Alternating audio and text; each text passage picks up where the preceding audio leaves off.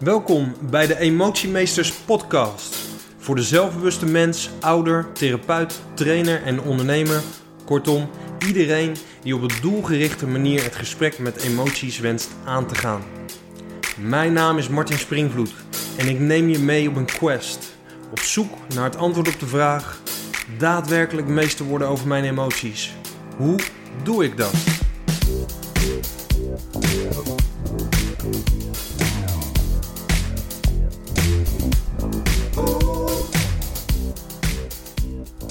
En toen leerde ik Maarten Klaver kennen, um, stressortherapeut. En toen heb ik een dag georganiseerd waarop hij langskwam en dacht ik, ja maar dit, dit is wat ik moet hebben. Dit was precies de achtergrond die ik nog miste, de kern, de, het begrijpen van wat gebeurt er nou eigenlijk in de hersenen. Want weet je, ja, ik had het wel ervaren wat ik net zei met die schouder. Maar ik had nog nooit echt doorgehad wat er nou gebeurde in die hersenen. En ik wilde dat zo graag begrijpen. Ik had echt zo'n eagerness dat ik dacht, ik wil gewoon echt snappen wat er gebeurt. En wat nou de... dat ik kan begrijpen waarom het soms wel lukt om mensen van de pijn af te krijgen en soms niet. Zodat ik daar de achtergrond van snap. In deze aflevering een primeur. Voor het eerst samen met een van mijn partners in crime, emotiemeester Niels Hoogenstrijd. Deze keer te gast bij Lotte Dikken. Lotte is expert op het gebied van chronische pijn. Ze heeft al vele mensen van klachten afgeholpen die volgens artsen niet van hun pijn af konden komen. Dat doet ze niet door fysieke oefeningen met haar cliënten te doen, maar puur en alleen door met ze te kijken naar emoties. Mensen komen vanuit het hele land voor haar behandelingen. En collega-therapeuten sturen ook cliënten door als ze er zelf niet uitkomen. Samen met oud-neuroloog Martin Klaver heeft ze de opleiding Stressortherapie opgezet. En vandaag in de podcast onthult Lotte een deel van haar geheim. Wat gebeurt er in het brein waardoor emoties pijn kunnen laten verdwijnen in plaats van veroorzaken? Dus luister mee naar het volgende Emotie Meest Stress avontuur van Lotte Dikken. Hey, maar nogmaals, leuk dat we hier met z'n drieën Absoluut. eindelijk zitten. Ja, heel leuk. Ja, toch? Dus um, het, uh, het is een experiment eigenlijk om, uh, om het zo op te nemen. Dus, en uh, vandaag uh, nou ja, zijn we eigenlijk te gast bij jou, Lotte. Klopt, in ja. mijn huis. Ja, ja. Dankjewel. Nou, van harte welkom. Voor het ontvangst. Speciaal nog bloem gehaald. Ze staan er prachtig bij. We hebben ook beeld, dus dat kunnen mensen dadelijk uh, wellicht ook zien. Op de, op de gram. Op de gram. Ja, precies. Ja. En dan uh, is het voor jou eigenlijk ook gelijk uh, de hamvraag. Ben jij een emotiemeester? Nee, ik zou zeker niet zeggen dat ik een emotiemeester ben. Um, ik zie mezelf overal heerlijk tegen de lamp lopen, vanmorgen nog. Ik uh, heb echt mijn momenten dat ik vol overspoeld word door een emotie en daar ook nog eens op reageer. Want daar ligt wat mij betreft het stuk emotiemeesterschap. Um, weet je, die emoties mogen er honderd procent zijn. En ik ben blij als ze over me heen mogen spoelen. Maar het stuk waar het emotiemeesterschap in mijn ogen ligt, is dat als ze er mogen zijn, dat je er dan ook nog eens iets waardevols mee weet te doen. En daar ligt in mijn ogen het meesterschap. En ik denk dat ik daar nog ver mee kan groeien. Ja, mooi gezegd. Dank je wel. Dus het is een ja, soort ongoing process. Zeker. Forever. Voor mij in elk geval. Want jij werkt ook veel met, uh, met emoties. Kun je daar wat over zeggen? Ja, ik ben gestart als fysio. Dus eigenlijk uh, toen nog nou, tussen aanhalingstekens niks.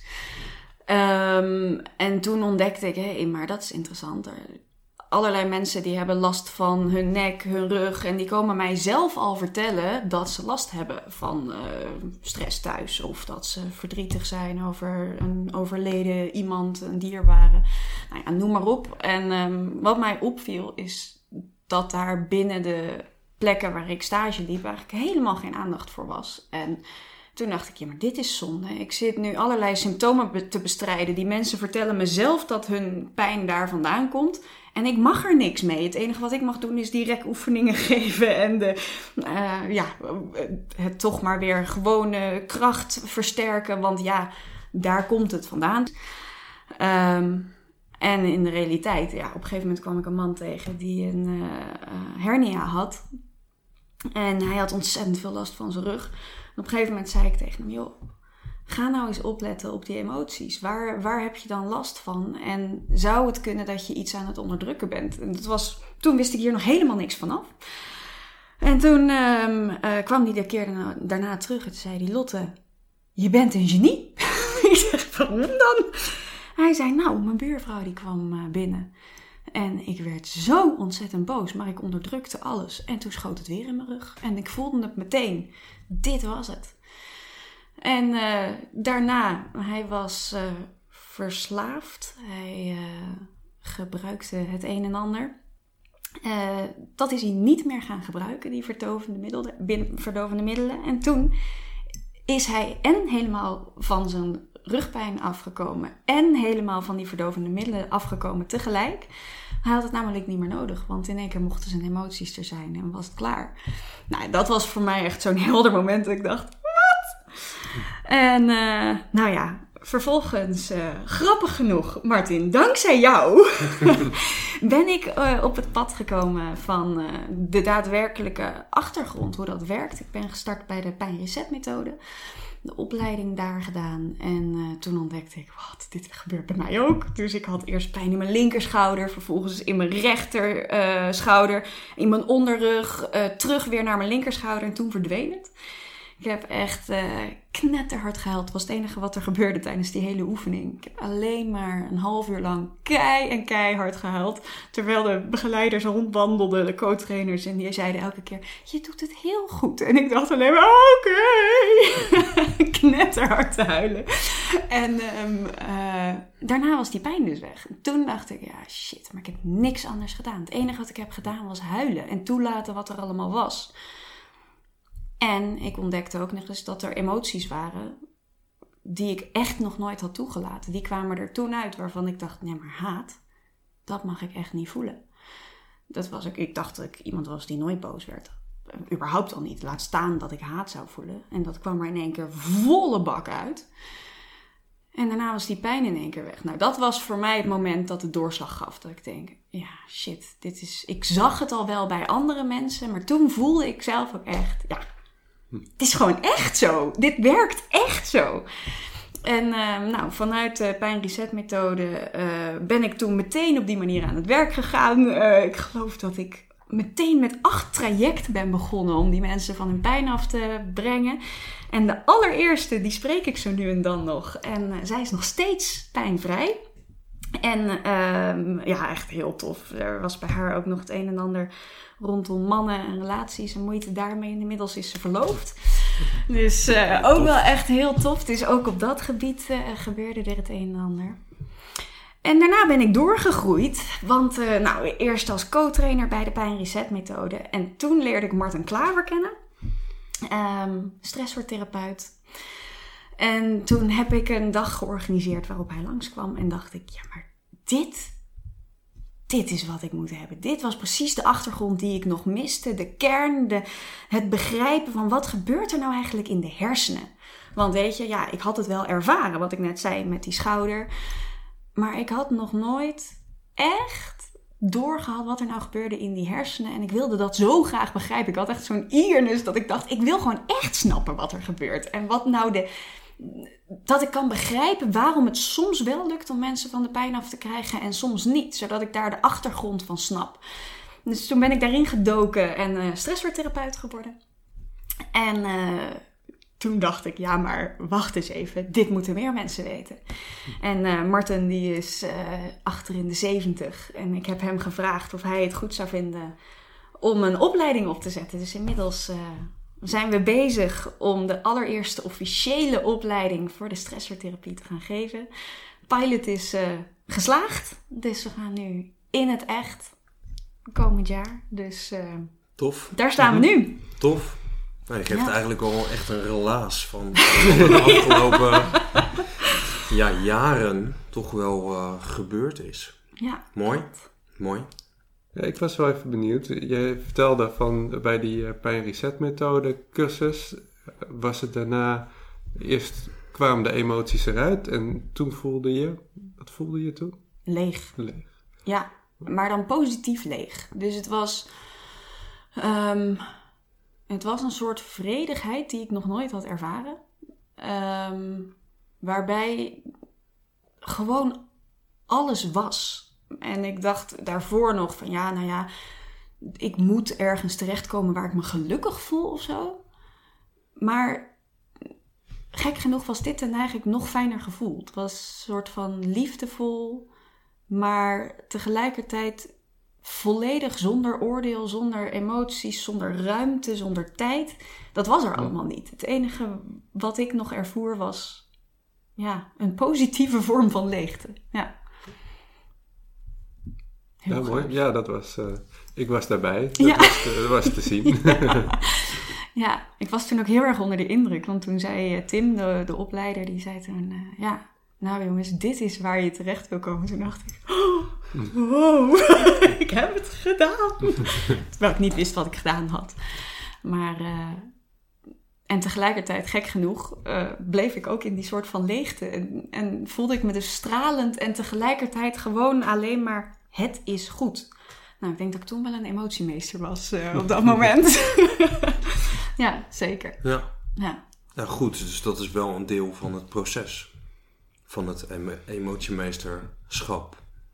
Hoe, hoe, uh, hoe kijk je daar nu naar? Want je hebt dan uh, de stressortherapie uh, gedaan. We zijn zelf ook bij die training aanwezig geweest. Hoe, hoe, uh, hoe kijk je daar nu naar? Vanuit de, de achtergrond in de stressortherapie. En bedoel je dan naar de emoties? Ja, dus, dus ja, je, je wilde het beter leren begrijpen van wat gebeurt er nou ja, op neurologisch gebied, op de achtergrond. Want ik ben nu dan wel, nou ja, ik voel me vredig, ik voel me ja, leeg in positieve zin. Maar wat gebeurt er nu eigenlijk? Kun je daar iets meer over zeggen? Ah, zo, ja. Ja, um, nou, als ik het uitleg vanuit de hersenen, wat er op dat moment dus bij mij gebeurd is. Ik... Um, had op dat moment dus allerlei negatieve emoties ervaren en door me heen laten gaan. Nou, dat is een van de meest belangrijke dingen. Want je kunt ze, um, ja, je kunt weten dat ze er zijn, maar het is belangrijk dat je ze erkent en dat ze helemaal er mogen zijn. Want ik kan wel zeggen, ja, ik, ik voel haat, maar ja, als ik dat niet echt voel, ja, dan gebeurt er niks. Dus het is wel echt van belang dat ik, dat ik ervaar en erken dat het er ook daadwerkelijk op dat moment in mij is. En vaak kan ik dat zelfs via een gevoel voelen in mijn lijf. Nou, wat er op dat moment in je hersenen gebeurt, ik uh, heb daar een uh, metafoor voor. Uh, ik, ik noem dat dan zelf de ophaalbrug. Stel je nou voor, um, je hebt je onbewuste en je bewuste. En je onbewuste, uh, dat is een fort. En um, dat fort dat heeft een, uh, zo'n, zo'n uh, slotgracht zeg maar eromheen. En daar is een um, ophaalbrug. En die ophaalbrug die staat in principe omhoog. Totdat jij een emotie toelaat. En dan bedoel ik met toelaten echt daadwerkelijk het laten zakken. Um, oftewel ervaren dat die er is. Accepteren dat die er is. Aanvaarden dat die emotie er is. Op dat moment dan zakt die ophaalbrug naar beneden. Dan uh, nou, wandelt de emotie bij wijze van spreken naar het bewuste. Want dat is dus wat er dan gebeurd is. Dan mag je bewust worden. En de activiteit van het bewuste, die remt weer de activiteit van het limbische systeem. Van dat onbewuste. Nou, wat is dan belangrijk om te weten waarom dat nou zin heeft? In dat limbische systeem worden de emoties aangemaakt. En zolang ze dus daar blijven omdat de brug omhoog staat, ja, dan, dan blijven ze daar een soort van rondzingen, zeg maar. Dan wordt het nogal druk daar binnen dat fort, binnen die slotgracht. Want ze kunnen niet, uh, ze kunnen niet zwemmen, dus, dus ze blijven daar in dat fort. Dus wat er gebeurt is dat het dan onrustig wordt. Um, en, wat zit er nog meer daar? De pijnbeleving.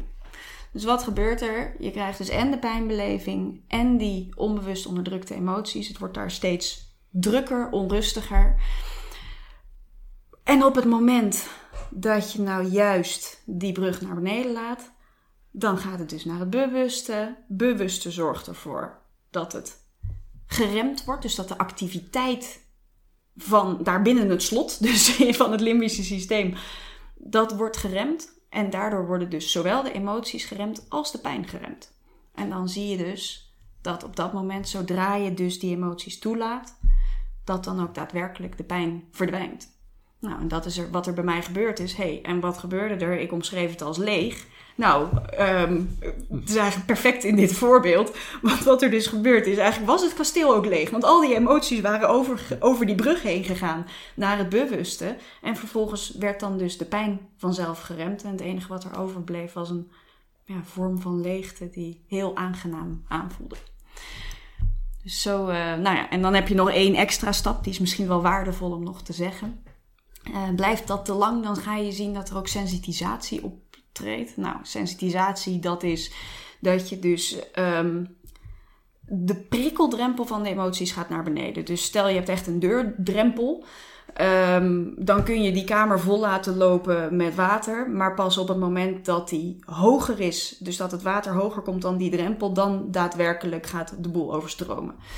Nou, als die drempel nou lager wordt, zie je dus dat die, dat water sneller al gaat stromen. Want dan kan er dus minder in voordat het al overstroomt. Nou, met sensitisatie gebeurt precies hetzelfde. Dus de zenuwen, die hebben een bepaalde drempelwaarde. En gaat die drempelwaarde naar beneden, dan gaan ze al sneller vuren zonder dat er daadwerkelijk eigenlijk iets aan de hand is. Dat kan dus ook in je brein gebeuren. Dat heet dan dus sensitisatie. En dan zie je dus dat er daadwerkelijk al sneller pijn gegenereerd wordt en ervaren wordt. Want je brein is altijd hetgene wat de pijn geeft. Er bestaat geen pijn die je lichaam voor de rest maakt. Dus er, je kunt een knalharde knal op je hand krijgen, maar je voelt niks als je hersenen niks doen. Dus dat komt pas op het moment dat jouw hersenen zeggen, hé, nu is er pijn.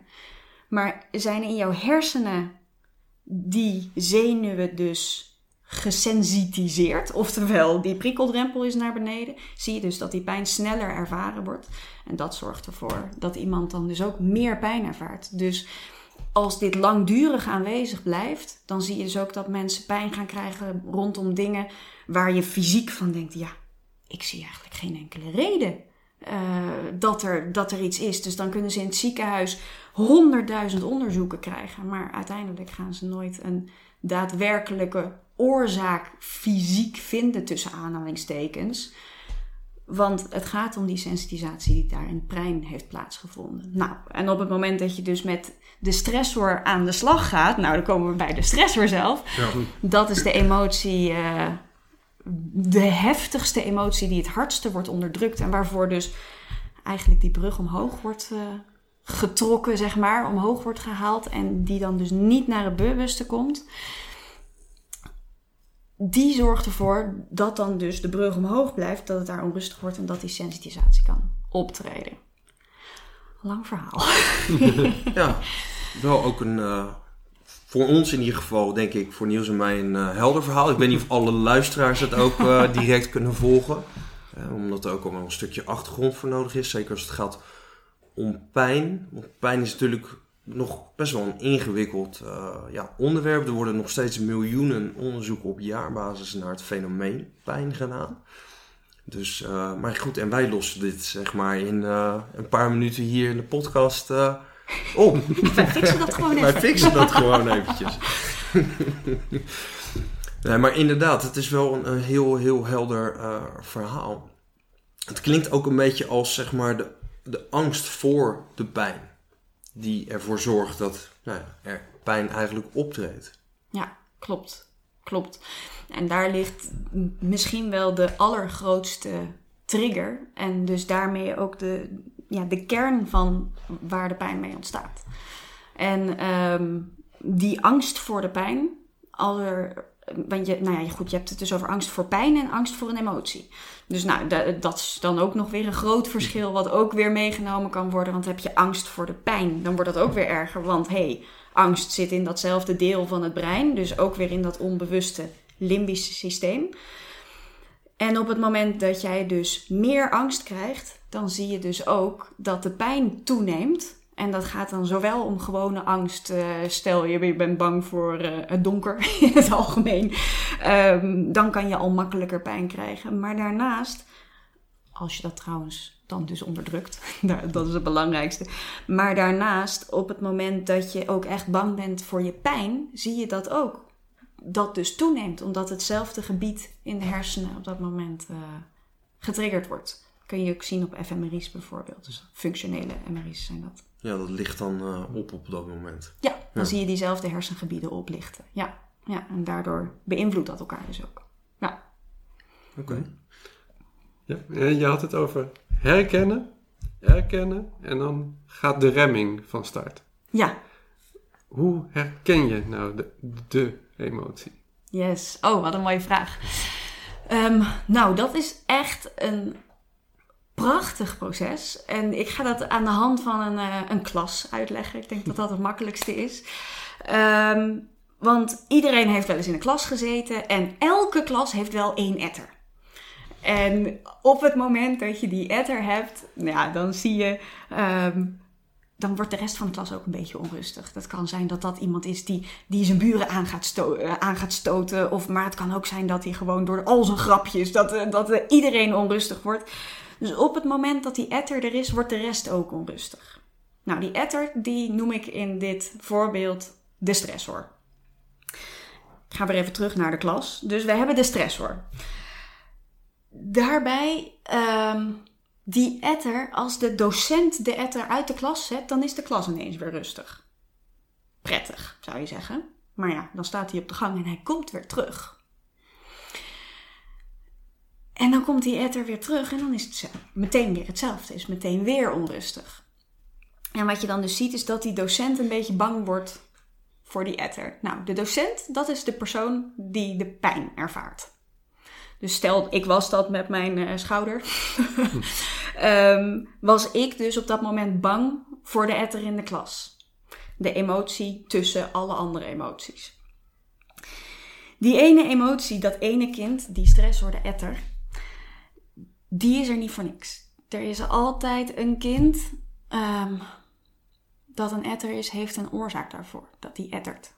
Die wil gezien worden of die wil gehoord worden. Misschien omdat hij thuis niet wordt gezien. Misschien omdat het thuis onveilig kan zijn. Uh, misschien omdat hij zich in de klas wel niet gezien of gehoord voelt. Daar ligt altijd iets achter. En op het moment dat de docent dat weet, wat erachter ligt... ja, dan kan die docent daarna gaan handelen. En dan kan die ervoor zorgen dat dat kind wel gehoord gaat worden. Dat dat kind wel gezien gaat worden. En dat dat kind... gaat krijgen wat het eigenlijk nodig heeft. Ongeacht wat het is. Of dat nou een grote knuffel is. Of veiligheid in welke vorm dan ook. Of, of een, een, een stilte koptelefoon omdat hij te veel last heeft. En onrustig wordt van alle prikkels die er zijn. Doet er eigenlijk niet toe wat het is. Zolang die docent maar in staat is om daadwerkelijk te zien wat er bij dat kind gebeurt. Nou, op het moment dat we dat gaan doen. Ja, dan... Dan zie je dus wat de echte stressortherapie is. Dus die etter, dat is de stressor. Ik was de docent met, met mijn last van mijn schouder. En ik was dus bang geworden voor die etter. Dus wat deed ik als docent? Ik zet hem op de gang. Oftewel, ik onderdruk hem. Dus ik ben de hele tijd mijn emotie waar ik bang voor was aan het onderdrukken. En die emotie in mijn geval was dus haat. En ik heb die onderdrukt, want ik had ooit geleerd dat ik geen haat mocht voelen. Mijn moeder heeft ooit echt een keer gezegd toen ik riep naar mijn zus, ik haat je. Toen zei mijn moeder, haat? Weet je wel wat, bete- wat dat betekent? Dat je haat voelt. Dat mag je nooit meer zeggen. Nou, ik wist wel dat ik dat nooit meer zou zeggen. Dus voor mij was dat iets, zodra er maar een vleugje in de buurt kwam, hop, op de gang. Dat was namelijk voor mij eng. Tot het moment dat ik herkende en erkende dat die stressor, die emotie, die haat, dat dat dus een oorzaak had. Dat er iets onder lag, dat er een reden was. Nou, toen ik dat door had, nou, toen kon ik ook wel zien dat ik eigenlijk prima die haat mag voelen, want het is alleen maar een emotie. En nou ja, goed, dan even puur over haat zelf. Dat is interessant, want we hebben er een werkwoord van gemaakt. Haten. Terwijl het is een emotie. En als je zegt, ik, ik haat jou, dan betekent dat alsof het een soort van eindeloos iets is. En daarom is dat voor ons iets enorms geworden. En zien we dat als iets, dat mag echt niet. Ik mag jou niet haten, want het lijkt wel alsof dat niet meer anders kan dan. Dus dat zie ik bijvoorbeeld in de praktijk ook ontzettend veel. Dat mensen onbeschrijfelijk veel schaamte daarop hebben. Want boos, daarvan weten ze dat gaat over. Ik ben nu boos, maar haten, dat is echt iets wat een, een eeuwig iets lijkt. Dus dat vinden mensen vaak een extreem moeilijke emotie om toe te laten. Maar goed, even terug naar die klas. um, ja, want hoe vind je nou die etter? Hoe vind je nou die etter? Precies. Precies. Nou ja, dat is inderdaad... Dus dan stappen we er even uh, weer buiten. Dus ik was de, de docent. En die docent die krijgt een coach. Een, een coach om, uh, om ervoor te zorgen dat die, uh, die klas goed onder controle gaat krijgen. Nou ja, stap één is überhaupt dat je moet ontdekken wie die hele etter is. Want als je een onrustige klas hebt, zie maar eens te ontdekken wie er begint. Nou, um, stap één is, um, wat ik in ieder geval altijd doe, een tijdlijn maken met mensen. Dus een tijdlijn maken en dan kijken naar op welk moment heb jij pijn gehad en hoe, wat gebeurde er op dat moment in je leven? En dat gaan we dan koppelen aan emoties die ze toen ervaren hebben. En door alles bij elkaar op te tellen, dus dan gaan we gewoon kijken, hey, wat zijn nou eigenlijk de overeenkomsten op al die momenten geweest? Welke emoties heb je op al die momenten gevoeld? Nou, en wat is nou het meest belangrijke van een stressor? Hij is onderdrukt. Oftewel, iemand zal nooit uit zichzelf zeggen, ik voelde toen die emotie. Want ze weten het niet. Ze weten niet dat hij er was, want ze hadden hem onderdrukt.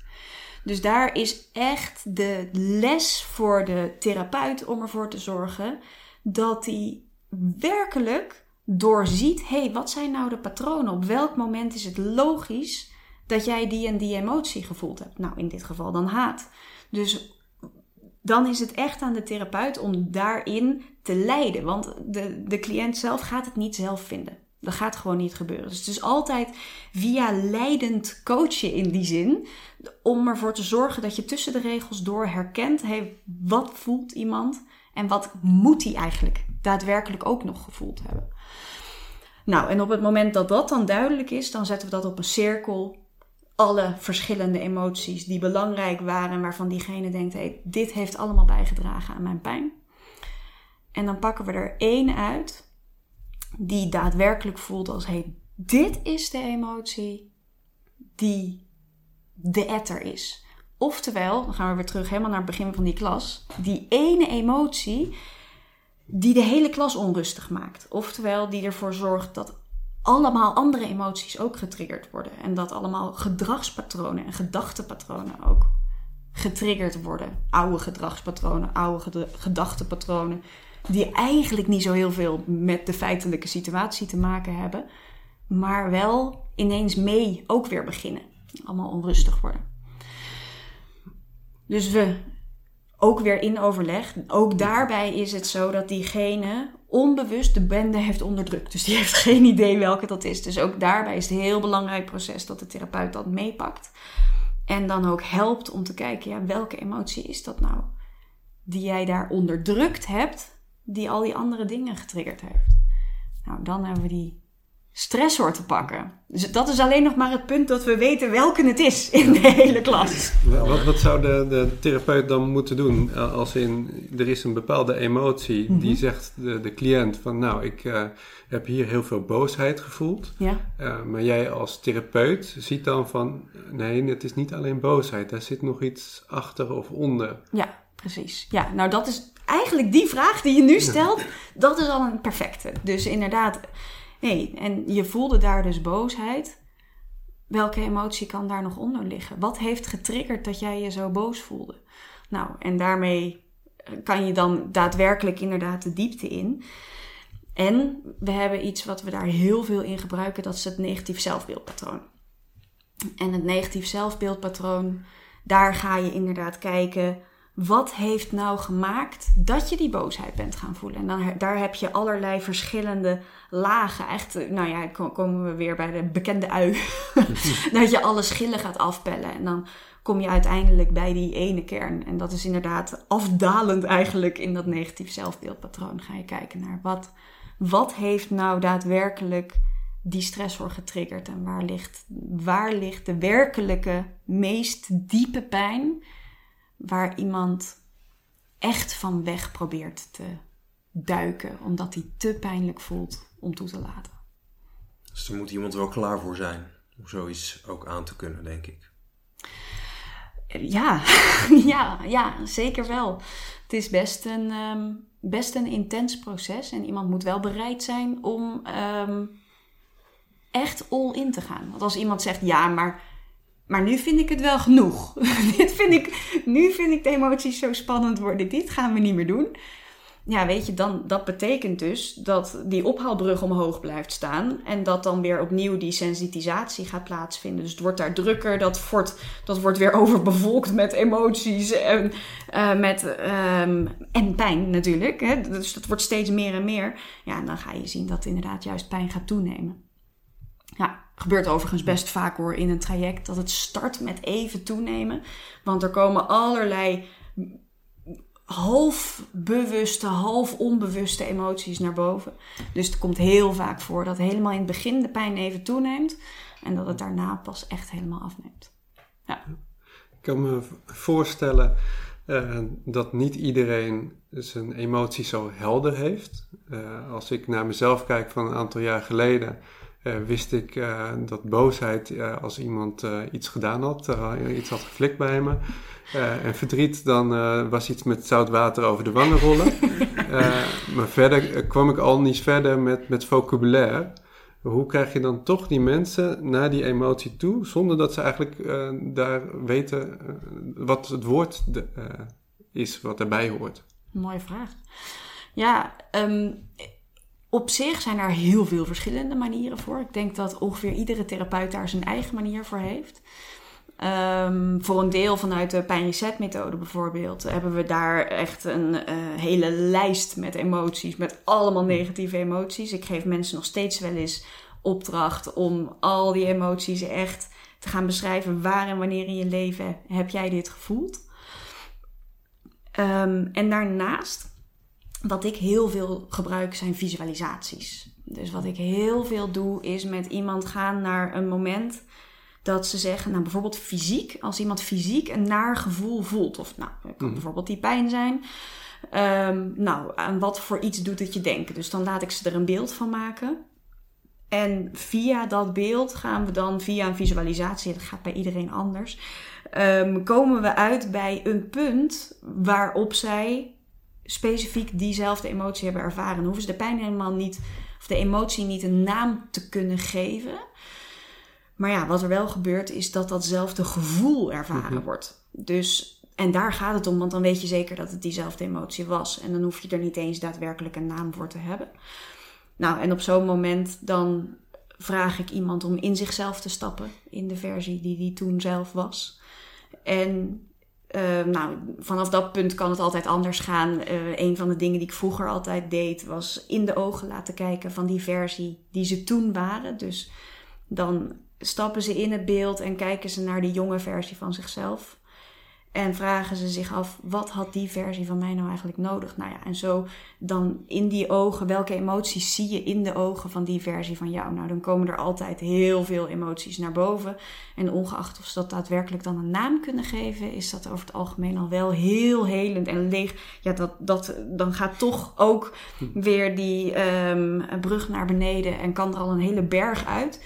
Iedereen kent dat natuurlijk wel. Hè? Als je, je hebt, heel hard hebt gehuild, dat je je dan daarna opgelucht voelt. Nou ja, dat komt dus door dat hele proces. Um, ja, dus er zijn denk ik heel veel manieren om, om die emoties omhoog te krijgen. Um, ja, ik denk dat ieder mens daar um, ook een eigen manier voor heeft. Ik doe het het liefste via visualisaties. Vind ik fantastisch. Ja, ja wij trekken een kaartje. Ja. Ja, en jij inmiddels ook wel. Ik inmiddels soms ook wel. Ja, ja. Sterker nog, ik heb ze cadeau gedaan bij mijn oude werk. Ah, tof. Ja, ja. Leuk. Ja, heel tof. Ja, die waren dol enthousiast. Ja, echt superleuk. Waar ik ook benieuwd naar was, um, als iemand nou bijvoorbeeld een emotie voelt als verdriet. En nou, we hebben iets geleerd net ook over het herkennen, erkennen en dat het dan geremd wordt. Dat duurt iets van negentig seconden. Ja. Wat nou als iemand langer dan negentig seconden aan het huilen is? Ja, mooi. Dat betekent dat hij iets aan het onderdrukken is. Dus wat er dan gebeurt, um, dan is er een verhaal wat hij zichzelf nog aan het vertellen is in gedachten. Waardoor hij of elke keer opnieuw weer diezelfde emotie triggert. Dus dan kan die wel geremd worden, want hij gaat over de brug heen naar het bewuste. En dan wordt dat onbewuste weer geremd. Maar ja, op het moment dat iemand zichzelf steeds hetzelfde verhaal aan het vertellen is, waardoor die opnieuw weer diezelfde emotie triggert, ja, dan, dan moet die emotie heel hard gaan rennen om weer over die brug heen te komen. Dan wordt het op een gegeven moment een uh, uitputtende gelegenheid.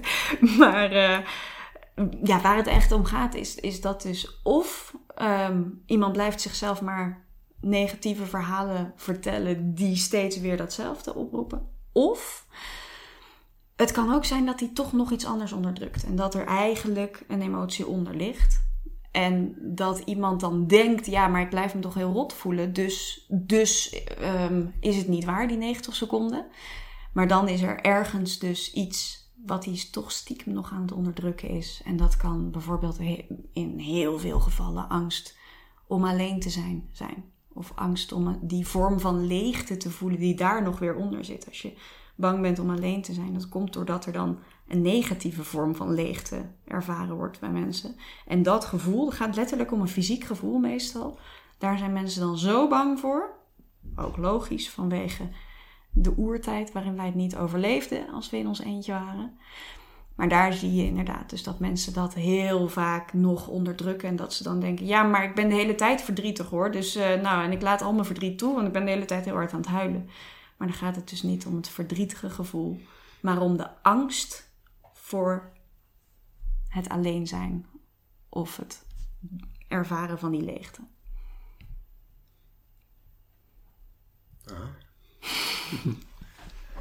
ja, je hebt al heel veel uh, zeg maar verteld erover, over, over dat uh, proces, een stukje over je eigen proces. Um, ja, ik ben wel benieuwd, wat zat er, zat er voor jou achter die emoties die jij toen, zeg maar, nou, toen je de eerste keer daarmee in aanraking kwam bijvoorbeeld, je hebt dat als volgens mij als haat ja. uh, benoemd, zat daar, ja. zat daar nog iets onder voor jou? Of... Um, Ja, daar zat zeker nog wat onder. Ik moest eventjes nadenken ja. hoe dat ook weer zat. Ja. Um, en daar, daar zaten verschillende lagen. Ja. Dus ik had een, een diepe angst om die haat te voelen. Um, en tegelijkertijd was dat vanwege liefde. Want het ging om iemand die mij heel dierbaar is. En ik vond dat heel eng en pijnlijk. Nou, om diezelfde reden die ik daarnet uitlegde, dat ik dacht, ja, maar dat mag ik niet voelen, want um, haat is zoiets, zo'n soort van eindeloos concept. Um, en daarnaast um, was ik ook echt boos op mezelf, dat ik zoiets kon voelen. Ik, ik wees mezelf erom af, want ik vond dat ik niet zo negatief over iemand mocht denken. En als ik zo negatief over mezelf denk, nou ja, dan ben ik dus vervolgens tegen mezelf aan het zeggen, nee, dat mag niet, jij mag niet zo boos denken.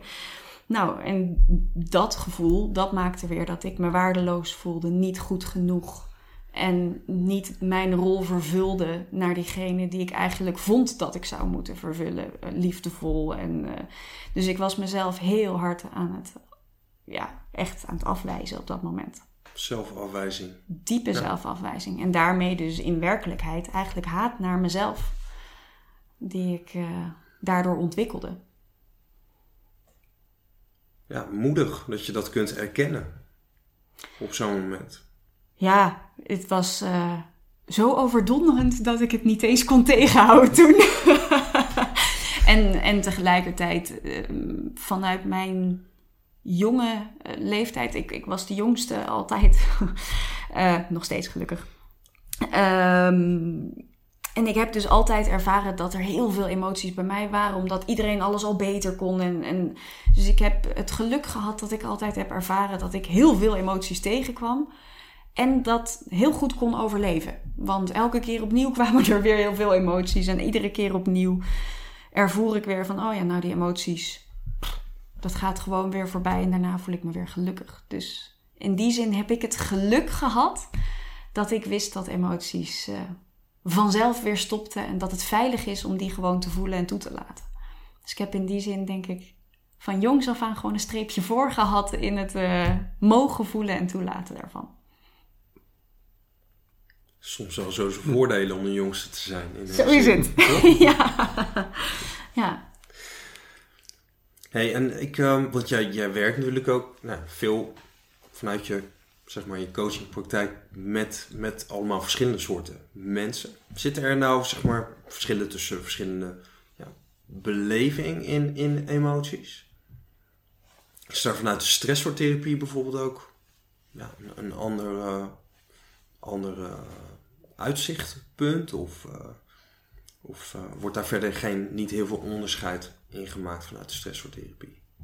En bedoel je dan tussen verschillende soorten klachten? Of? Ja, of, of bijvoorbeeld menstypen. Of, uh, het, uh, ja, de ene mens beleeft natuurlijk emoties heel anders dan de ander. Of beleeft misschien een andere range van emoties. Kunnen de luisteraars met pijn op dit moment zichzelf herkennen? Ja, precies, ja, ja. precies.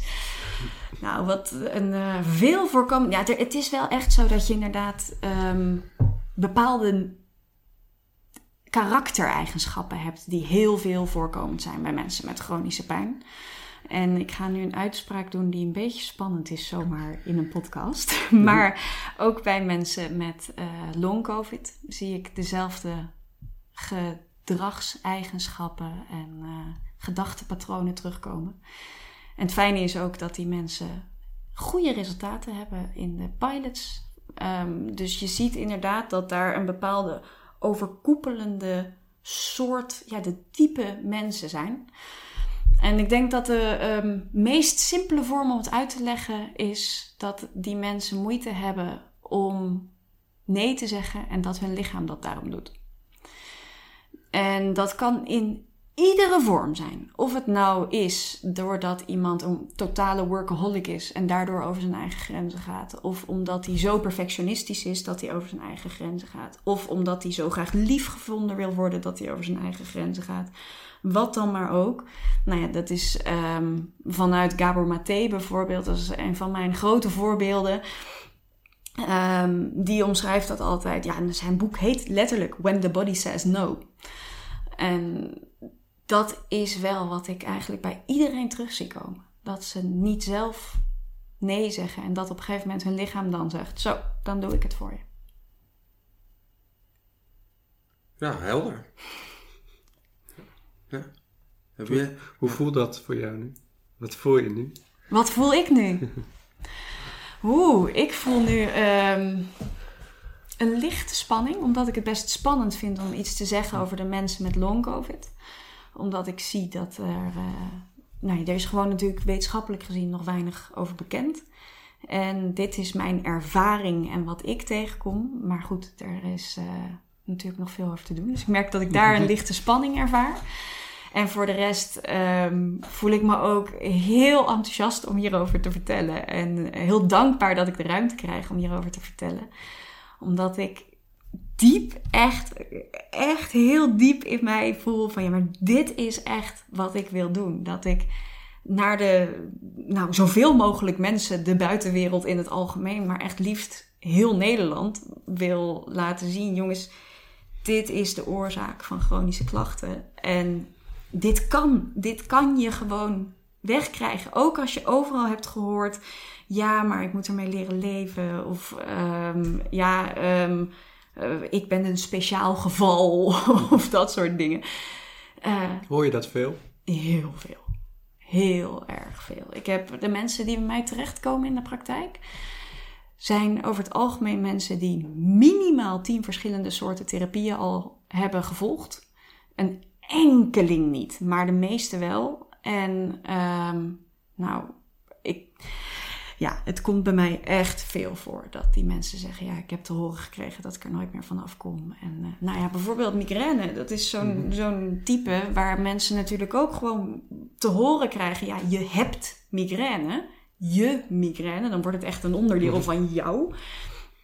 Dat klinkt niet alsof het per se nou overgaat, ondanks dat heel veel mensen weten dat het overgaat. En nou ja, het is gekoppeld aan emoties, maar het is ook gekoppeld aan, uh, nou ja, noem het maar op, zo ontzettend veel dingen. En eigenlijk is er super weinig over bekend, maar toch wordt iedere keer verteld, je gaat er niet vanaf komen, niet zomaar, misschien groei je er ooit overheen, maar... Terwijl in de praktijk zie je keer op keer op keer mensen met migraine er vanaf komen. Dus ja, mensen met migraine, nee, helemaal niet. Die deden migraine, onbewust, toen is het natuurlijk niet expres. Hun lichaam heeft dat gecreëerd voor hun om ervoor te zorgen dat ze zouden stoppen met bepaald gedrag. Zodat ze zouden stoppen met over hun eigen grenzen heen gaan. Maar op een of andere manier deden ze dat niet zonder dat ze die pijn kregen. Ja, en dat, dat vind ik wel uh, heel interessant om, om hiermee te werken. En dan denk ik, oh, ik wil dit zo graag. Ja. Moeten deze mensen dus uh, uh, de emotie herkennen en erkennen? Of moeten ze dan ook uh, iets doen, bijvoorbeeld in hun werk, als ze steeds over hun grens heen gaan? Moeten ze uh, ontslag nemen? Haha, moeten ze ontslag nemen? Nou weet je, eigenlijk, uh, ze hoeven niet ontslag te nemen. Het gaat er vooral om dat ze hun gedrag veranderen. En de manier waarop ze naar zichzelf kijken. Want nou, ik vind het wel heel mooi dat je deze vraag stelt. Want eigenlijk ligt hier de werkelijke kern. Um, die emoties herkennen en erkennen. Ja, ik noem dat zelf altijd een beetje de, de brandtrap, zeg maar. Dus daarmee kun je kortdurend de pijn wegkrijgen. Maar nou ja, dat is hetzelfde als dat kind op de gang zetten. Dan is het even weg. Dus, dus of onderdrukken, of gewoon even een keer voelen. Maar dan komt het daarna wel weer terug.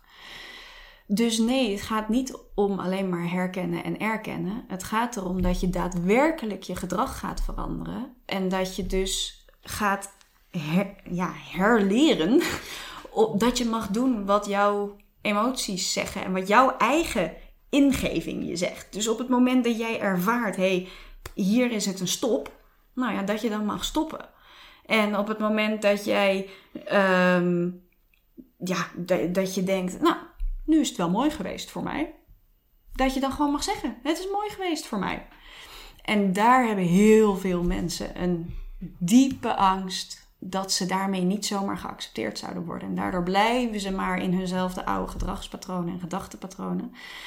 En daarin is een enorm belangrijk stuk wat je kunt aanpakken. Want er is ooit een zaadje voor geplant. Er is een zaadje geplant wat ervoor gezorgd heeft dat iemand is gaan geloven. Hé, het is echt nodig dat ik helemaal precies hetgene doe wat anderen van mij verwachten. Want dan krijg ik verbinding. Of dat nou, nou waarschijnlijk toen nog met ouders was. Of later uh, met andere mensen. Dus je ziet heel veel dat mensen geneigd zijn om... iedere keer weer dingen te doen om die verbinding te krijgen. Terwijl de kern, ja, de echte kern is dat ze mogen gaan voelen naar wat voel ik, wat wil ik, eigen wil en emoties. En dat ze die mogen gaan volgen. Nou, gaan ze die volgen, ja, dan zie je dat ze van hun pijn afkomen. Dus daar hoeven ze niet voor te stoppen met hun werk. Ze moeten alleen te durven, durven stop te zeggen op hun werk. En... tegen datgene waarvan ze denken, dit gaat over mijn grens. En als dat het hele werk is, ja, dan zou ik stoppen met het werk.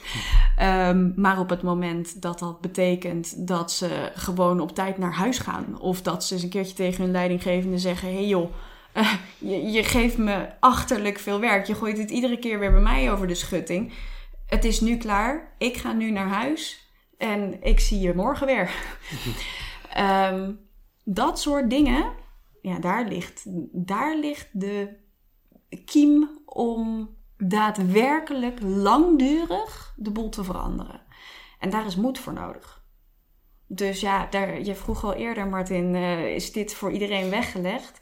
Kortdurend, gewoon even je emoties toelaten. Ja, dat is, dat is gewoon eventjes snel, uh, nou ja, de druppel die de emmer doet overlopen. Nou, in, in dat geval, ja, je haalt dan dus gewoon even wat water uit die emmer weg. En dan duurt het weer wat langer voordat die emmer vol is.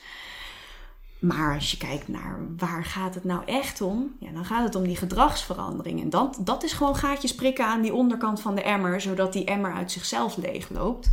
En dan ook daarna nooit meer vol wordt. Want op het moment dat er iets gebeurt waarvan jij denkt, nee, dat klopt niet. Ja, dat water dat loopt meteen weer weg. Jij zegt gewoon stop of nee, of je gaat iets anders doen, gewoon omdat jij dat zelf wil. En dan zie je daadwerkelijk dat die pijn echt niet meer terugkomt. Nou, it's a wrap. It's a wrap. Ik bedoel, nu hebben we echt alles opgelost. Hè? Net dachten we enigszins van, nou, dit is echt de key. Maar nu hè, is het eigenlijk het ombuigen van negatieve zelfbeeldpatronen, uh, overtuigingen, nieuwe zaadjes planten. Uh, uh, waardoor al die mooie bloemen weer uh, kunnen, kunnen schitteren. Ja. Zo, zoals jij en ik ook weten, inderdaad. Mooi. Ja. Hey, we hebben het nu heel veel over negatieve emoties gehad, uiteraard, omdat ja, daar nou eenmaal die onderdrukte emoties ook zitten. Maar als het nu gaat om positieve emoties, wat is, kun je eens een voorbeeld geven uit jouw leven wat een van de fijnste momenten of fijnste emoties is die je ja, ooit hebt ervaren? Heb je daar een voorbeeld van? Ja, zeker. Zeker. Ook weer bij diezelfde Pijn Reset Methode. Ehm... Um... Er was een moment, we hadden een cacao-ceremonie gehad. En ik had toen een moment uh, met een van de co-trainers, Alex. Waarbij ik met hem zat. Hij moest vreselijk huilen, ik had iets gezongen. Uh, daarom moest hij al vreselijk huilen. Daarna ben ik bij hem gaan zitten. En ik wist niet precies wie, wat en waarom. Maar ineens voelde ik van binnen dat ik dacht, ik moet hier nu mijn hand neerleggen. En ik moet nu hier mijn hand leggen. En ik snapte daar helemaal niks van. Maar er gebeurde ineens van alles. En ik voelde allerlei energie door me heen stromen. Ik dacht, ik weet niet wat er hier gebeurt. Maar ik laat het maar gewoon even gebeuren. En uh, nou, hij bleek achteraf volledig in trance te zijn geweest op dat moment. En dacht dat het in vijf tien, of tien minuutjes gebeurd was. Terwijl we daar drie kwartier hadden gezeten. Ehm... Uh, En er is toen bij mij iets gebeurd dat ik de volgende ochtend, dus eigenlijk echt uren later, een hele nacht later, ineens voelde ik mijn hart openbreken. En dat was zoiets bizars. Ik voelde eindeloze liefde voor iedereen. En ik snapte ook gewoon niet meer hoe ik niet van iemand kon houden. Het, het was echt alsof ik totale, onvoorwaardelijke, eindeloze liefde ervoer. En onvoorwaardelijk is niet het, het goede woord, want dan ben je je bewust van dat er een voorwaarde zou kunnen zijn. Maar dat bestond helemaal niet eens meer. Het was echt één grote, ja, één en al liefde en licht. En uh, ik herinner me ook nog dat ik een totale error had op dat moment. Want ik had een relatie en ik dacht, maar hoe kan ik nou in een relatie zitten? Want ik hou zoveel van iedereen. Er is echt niet één iemand van wie ik meer hou. Of, of van wie ik meer kan hebben. Of alles. Maar ik dacht alleen, ik hou gewoon van alles. En iedereen. En als iemand iets onhandigs doet, dan snap ik dat. En dan, ja, ik begrijp het. Het is echt één. Nou, ik was helemaal overspoeld. Eén en al liefde. En dat heeft uren geduurd. Het was een hele bijzondere ervaring. Ja, verklaar dat maar eens, neuroloog. Ja, ja. Daar moet ik Martin toch nog eens een keertje een vraag over stellen. Ja, want blijkbaar onderdrukte ik iets, want ja, het werd niet geremd. Nee, geen idee. Ha. Ja, gaaf, mooi en verwarrend tegelijkertijd ook. Dus bij tijd en wijn. Ja, om ja zoveel, en ook helemaal zoveel liefde te voelen dat je helemaal uit je voegen barst.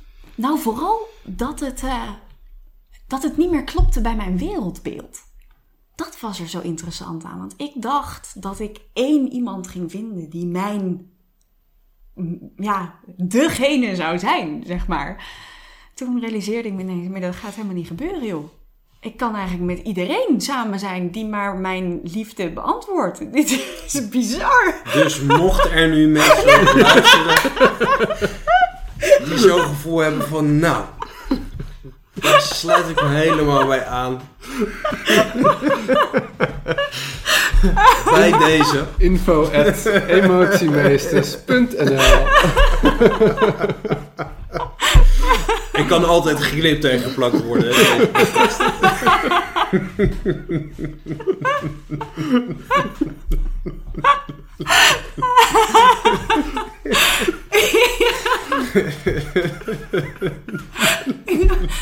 Wat dit in mijn ring zit. Dan heeft iedereen nog even een lachtherapie erbij. Inderdaad, ja. Oh man. Bedankt, Martin. Oh, heerlijk. Uh, nou, het is wel een van de leukste momenten tot nog toe, denk ik. Ja, mooi. Nou, super bedankt. We hebben echt al heel veel uh, ja, beslagen. Dankjewel voor alle mooie info. Heel graag gedaan. Ja, ja superleuk. Ik weet niet of jij nog wat wil zeggen, Niels. Maar... Wil jij nog afsluiten met een... Uh... Iets van jezelf of qua... Nou, dit is een laatste noot op uh, Oeh, de podcast. Daar vraag je me wat. Nou, ik denk het wel. Um, wat in mijn ogen um, veel vergeten wordt door therapeuten, is de veiligheid. Er wordt door heel veel cliënten geen veiligheid in zichzelf ervaren. En dan kun je beginnen met therapie wat je wil... Maar op het moment dat ze dat niet zelf in zichzelf bereikt hebben, ja, lichamelijk of geestelijk, dat doet er eigenlijk niet toe, um, dan gaat er gewoon echt niks gebeuren. Niet op de lange termijn. En ik denk dat dat wel een hele belangrijke is, dat dat stuk meegenomen wordt. Ja, honderd procent mee eens. Mooi. Nog één ding trouwens, voordat we het vergeten. Want uh, mensen mogen in de podcast altijd een, uh, ja, een, een aanbieding doen of iets. Een, een weggever, zo gezegd. En volgens mij heb jij er ook nog eentje op de plank liggen. Goed dat je het zegt. Ik was het alweer vergeten. Zeker. En wel een hele gave. Uh, in dit geval voor therapeuten. Want in maart en april tweeduizend drieëntwintig vindt de opleiding Stressortherapie plaats. En ik mag ook namens Martin, Martin moet ik zeggen, Maarten Klaver, het uh, aanbod doen dat de eerste twee mensen die zich aanmelden met emotiemeesters achter hun voornaam, honderd euro korting krijgen op de opleiding. Tof. Ja. Yes. Leuk. Ik tel het ook als Martin en Niels. Ja.